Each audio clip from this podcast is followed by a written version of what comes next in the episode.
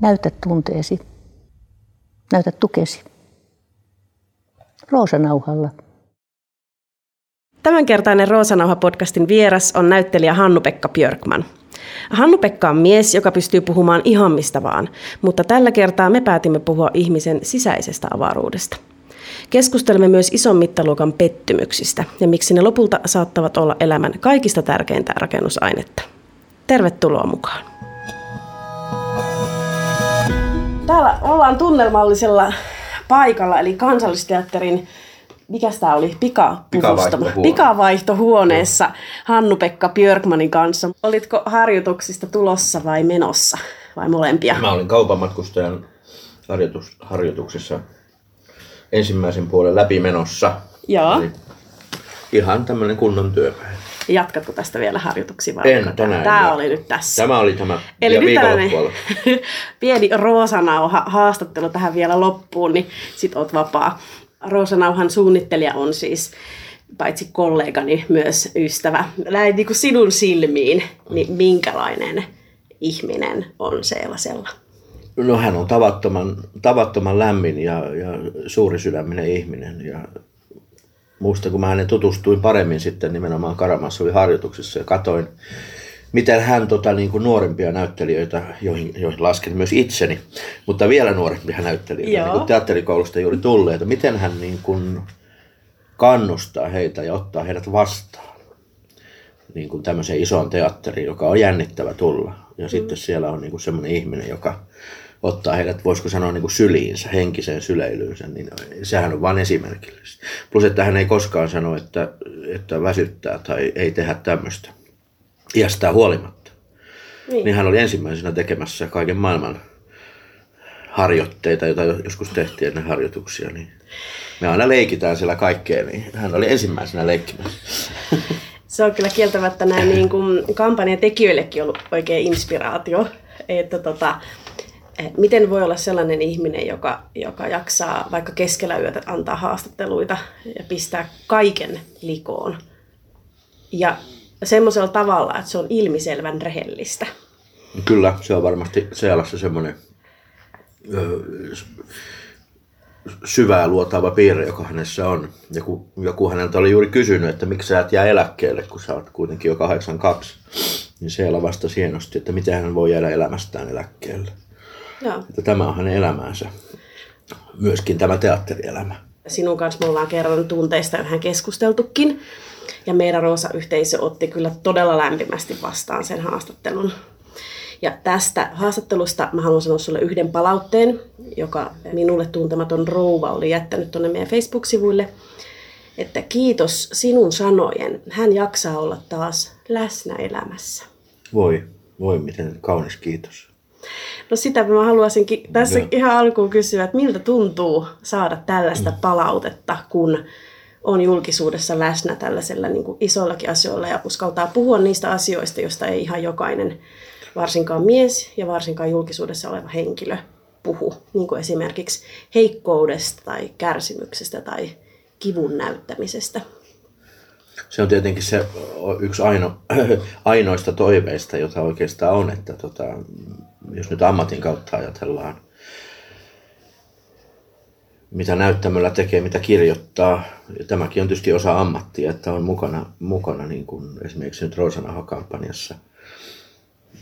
Niin se yksi niistä hauraista toiveista, mitä on, on se, että jättää jonkun jäljen niin kuin ihmisten mieliin. Koska muuta ei, ei tästä jää, tästä teatterityöstä. Esimerkiksi kirjoittamista elokuvasta jää jotain, mutta, mutta tota, näyttämöstä ei oikeastaan jää mitään jäljellä Hmm. niin kuin mun kummi, kummi ortodoksi kummini Kalle Holmberg sanoi, että kirjallisuus on, elokuva on, teatteri ei ole. Ja se ei todella ole kuin sen hetken, eikä se koskaan toistu samanlaisena. Niin. Ja siksi siitä ei jääkään oikeastaan mitään. Että johon nyt haalistuneita lehtileikkeitä. Ja sitten ihmisten mieliin jää tietysti niin kuin kuvia, jotka katoaa ihmisten myötä. Niin. Se on tämän ammatin niin kuin armottomuus ja siunaus. No sitten kun joku antaa noin kauniin palautteen, niin se on ehkä se arvokkain, mitä tästä voi saada. Että ei tätä niin kuin, ei tätä ole nuorempana, niin edes nuorempana ajatellut, että tätä rupesi tekemään esimerkiksi taloudellisista syistä. Että kyllä se on erittäin huono liikeidea henkilökohtaisella tasolla. Että jos se olisi se syy, niin varmasti tota elämä olisi ihan toisenlaista. Kyllä tätä tehdään niin kuin ihmisille. Ihmiset tekee tätä ihmisille. Olet sanonut, että me muodostumme myös pettymyksistä. Unelmista, joita ei saavutettu, sekä haaveista, jotka eivät koskaan toteutuneet. Ehkä parasta rakennusainetta ovat asiat, jotka eivät koskaan tapahtuneet. Tämä on upeasti sanottu. Eh, hienoja sanoja. Mutta mä myönnän, että mä oon jäänyt näitä vähän miettimään. Ja mulla on tullut vähän sellainen olo, että ettei nyt vaan olisi ikiromantikon näkemys siitä, että yksikään asia elämässä ei ole turhaa. Eh, Eli toivoisin vähän perusteluita tähän, koska tämä on tosi suuresti sanottu, että mitä tuolla tarkoitat. Mä oon muistaakseni kirjoittanut tästä joskus myöskin, että, että ihminen, jos, jos ihminen on vain niin kuin saavutustensa, tekojensa summa, niin, niin se, se on kauhean kapea näköala. Mm. Et se, se, mikä meissä on näkymättömissä, on usein juuri tuota. Unelmat, haaveet, asiat, jotka eivät toteutuneet, surut, kivut. Et mehän pidetään ihan valtavasti asioita, asioita niin kuin sisällämme.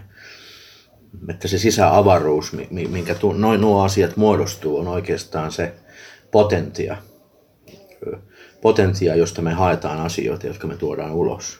Mm. Ja tämä on nyt vähän tämmöinen niin kuin tietenkin nyt ehkä taiteilijan näkökulma.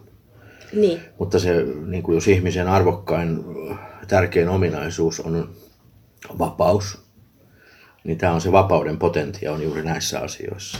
Koska sillä sisäavaruudessa me liikutaan vapaasti ja sieltä me pystytään noutamaan näitäkin asioita, jotka eivät ole toteutuneet ja tuomaan ne joko tunteina tai taiteena, tekstinä, näyttelemisenä, musiikkina ulos. Siksi, se, siksi nuo asiat on niin kuin, kauhean paljon tärkeämpiä kuin ne asiat, joita on saavuttanut, vaikka kuinka monta patsasta tai kuinka no niin. paljon rahaa, niin ne on, ne on vain materiaa, ne, ne on äkkiä nähty ja katsottu, mutta ne ei niin kuin sisällä salaisuutta. Dostoevski kirjoitti, että ihminen on salaisuus ja noissa on se niin kuin ihmisen salaisuus noissa asioissa. Ihmisen ristiriita myöskin. No niin, no ensinnäkin kiitos tästä perustelusta. Mä itse alussa koin, että se on valtavan lohdullista, koska ainakin itse saan kiinni siitä ajatuksesta, että, että jos ei saa jotakin, mitä ainakin luulee eniten haluavansa, eikä voi elää ilman sitä, niin se, on, se pettymys voi olla sellainen, että haluaa kieltää sen koko asian. Ja jotenkin kokee, että se tavoittelukin on ollut turhaa, Joo. ehkä jopa nöyryyttävää. Ja sitten siinä voi käydä niin, että sitä ei paitsi kiellä muilta, vaan sen kieltää itseltäänkin, jolloin ehkä ei ole kontaktissa tähän sisäiseen avaruuteen, josta just puhuit. Mutta tuosta tulee mun mielestä valtava inspiraatio tuosta ajatuksesta. Että kaikki se, mitä on tavoitellut, on kertonut ehkä eniten siitä, että kuka on. Kyllä. Joo, ja, se, ja juuri näin kuin sanoit, ja sitten, että ne on niitä meidän kerroksia. Niin. Ne on yhtä lailla meidän rakennusaineita kerroksia. Joo. Vaikka ne ei ole ulkoisesti toteutuneet, niin ne on meidän sisällä rakentunut.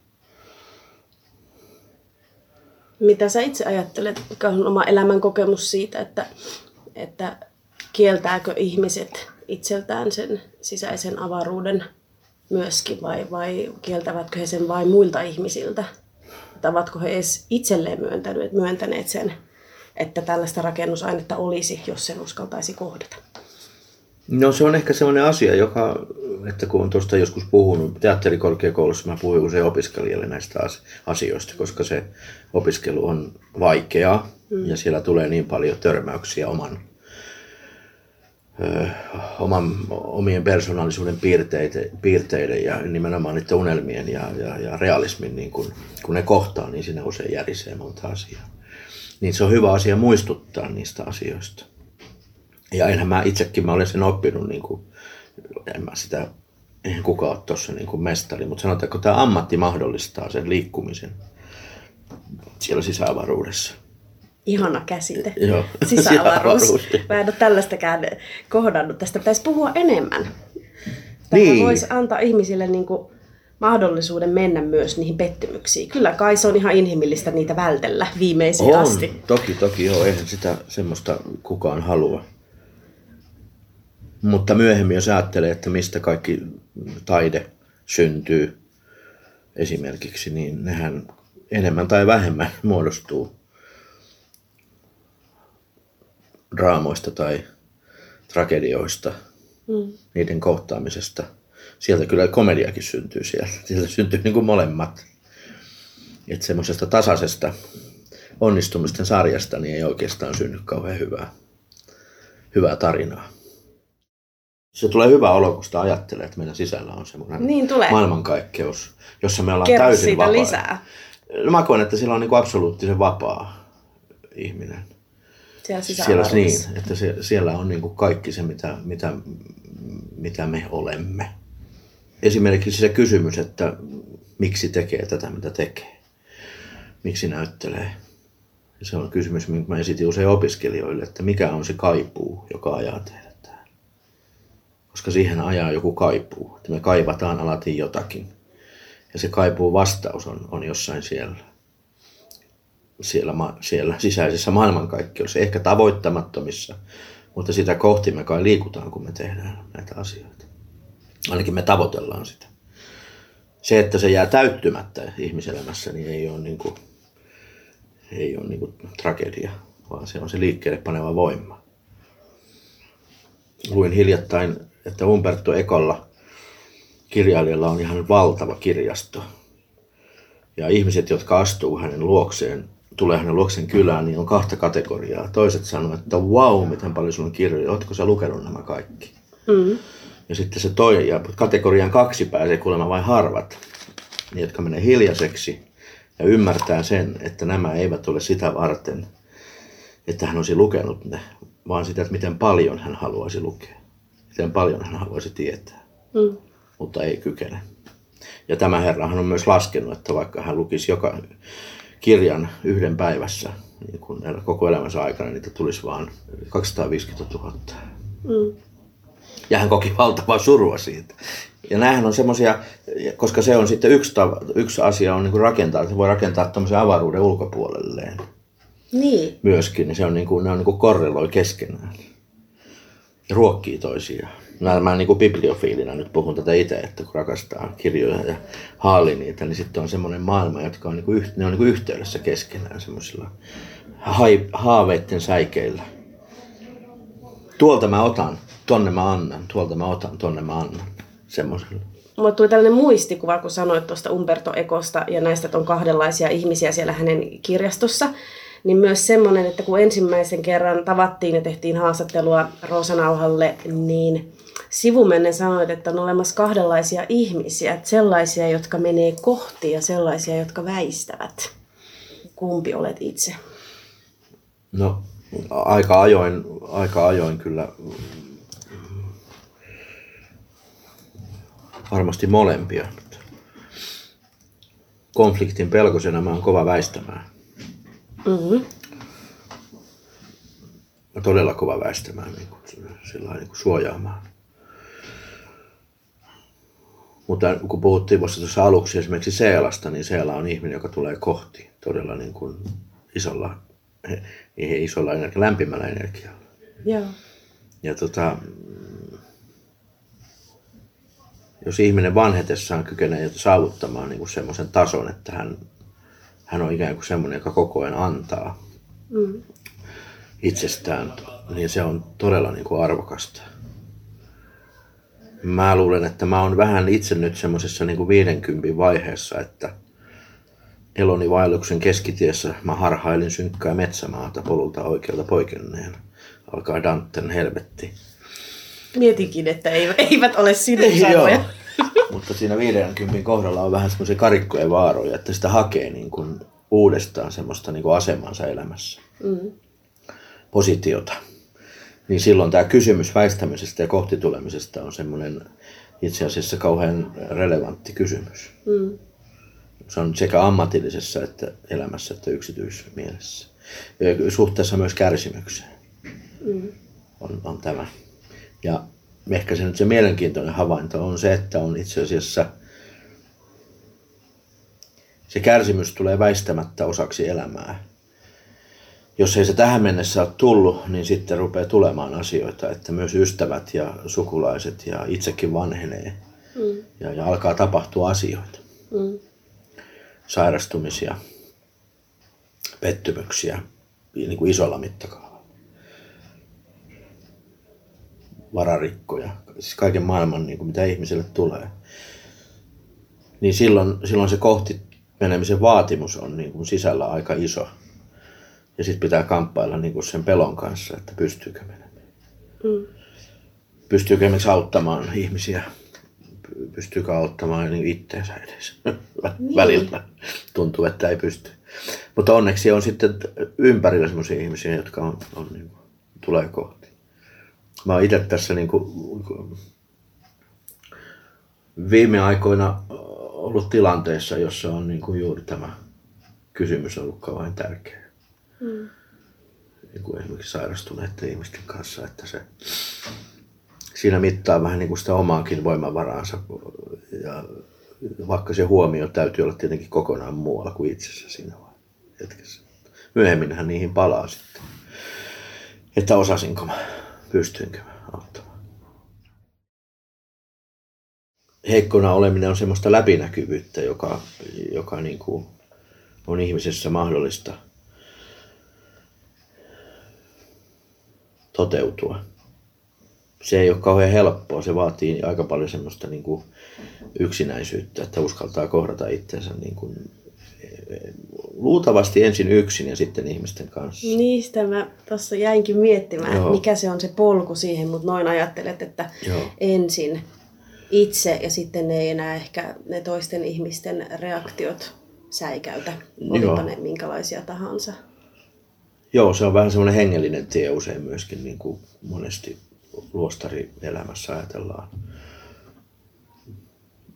Ehkä ortodoksissa ajattelussa, että mennään ensin yksinäisyyteen – kohtaamaan itsensä ja kaikki sieltä tuleva vaikkapa pahuus ja sitten palataan ikään kuin sen tiedon omaavana niin kuin ihmisten kesken. Niin äsken sanoit, että meille tarjoillaan semmoisia niin kuin vahvan, vahvan ihmisen ö, kuvia ja ihannointia oikeastaan kaikkialla. Niin ihmiset on jatkuvassa liikkeessä ja vapaus on jonkinlaista mahdollisuutta olla kiinnittymättä yhtään mihinkään, niin voiko olla, että jonkinlainen levottomuus johtuu just siitä, että ei olla siihen sisäiseen virtaan tai avaruuteen minkäänlaisessa yhteydessä. No meillä on yleensä se tunne ihmisillä, että meiltä puuttuu jotakin koko ajan. Ja se harvinainen tunne, että ihminen on täysi,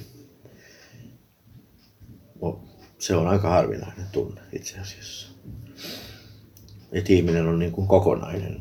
Niin mä niin kuin tunnustan sen ihmisen kokonaisuuden, en täydellisyyttä. Ja. Ihminen on kokonainen niin kuin kaikki ne puutteineen. Mm. Täydellisyys on jotakin muuta ja se täydellinen liitetään siihen vahvuuteen usein.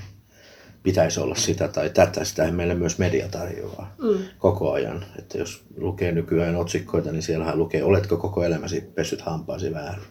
Oletko syönyt vahingossa tätä? Oletko tehnyt tota? Se on ihan niin kuin kammottavaa. Niin, että senkin tein väärin. Kaikki niin, sä oot tehnyt kaiken niin kuin väärin. Kaiken Joo. väärin tässä elämässä. Älä vain tee tätä virhettä. Niin. pestä. ja se on, niin kuin, se on sillä tavalla niin kuin kauhean stressaava ihmisen. Se, musta se ainakin herättää valtavan stressin, kun mä oon, on, on, on niin kuin tämän keskellä. Vaikka ne niin kuin mua naurattaa ne, mutta samalla ymmärtää sen, että tätä tarjoillaan koko ajan.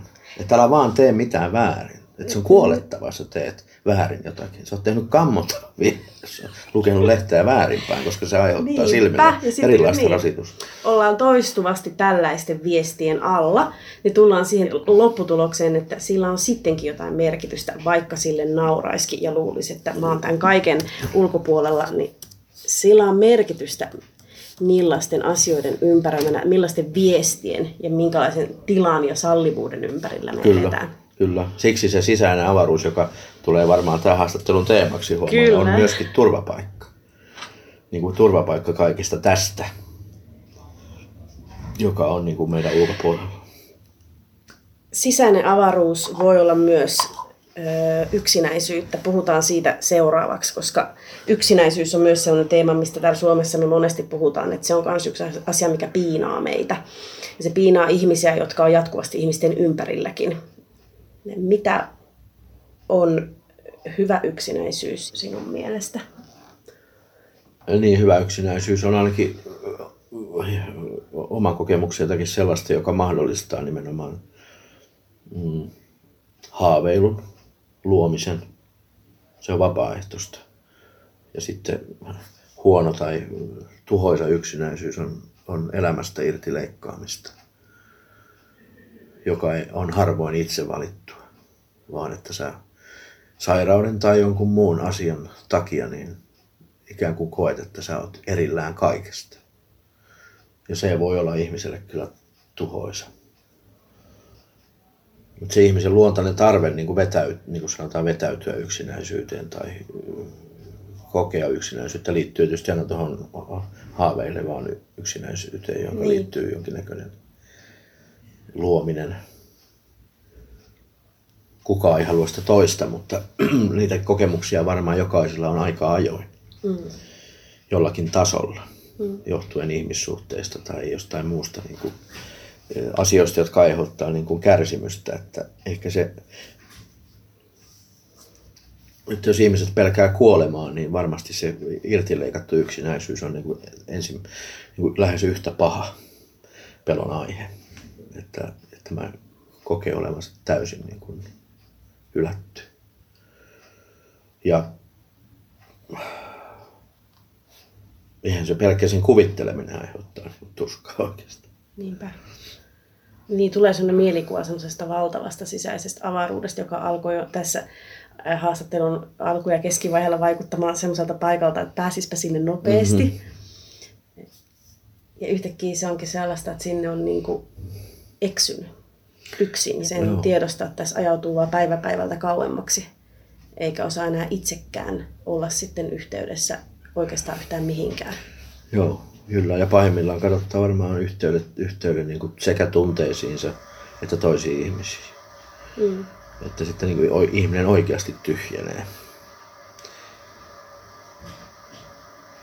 Muuttuu niin kuin ei miksikään omassa mielessä. Niin, ja nämä on mun mielestä tässä meidän aikakaudessa kauhean kiinnostavia kysymyksiä, että on tämä niin kuin ulkoinen maailma, jota me voidaan rakentaa näkyvin elementein ja sitten kukaan ei oikein näe sinne sisäiseen avaruuteen, että, että onko se sellainen ihana elämän ja luomisen lähde vai onko siellä itse asiassa jo käynnistynyt se tyhjentymisen prosessi, jota se ihminen ei osaa enää, ei uskalla myöntää itselle eikä kenellekään muulle.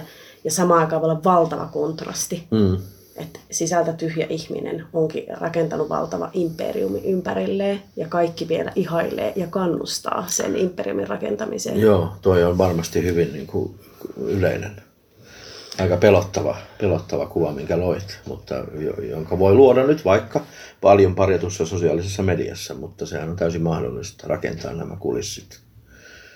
Ja me varmasti kaikki tunnetaan, että tiedetään, miten paljon sitä rakennetaan. Sitä niin, kautta joku siinä on, että niissä roikutaan. Vaikka samaan aikaan ehkä tietäisikin, että tämä ei ole... Tämä ei ole kestävää. Tämä ei ole kestävää, nimenomaan. Joku, joku tuossa sitten on. Mutta mitä enemmän mä ajattelen näitä asioita, sitä enemmän mä oon jotenkin kokenut, että voi luojan kiitos, että aika on armollinen meille ihmisille.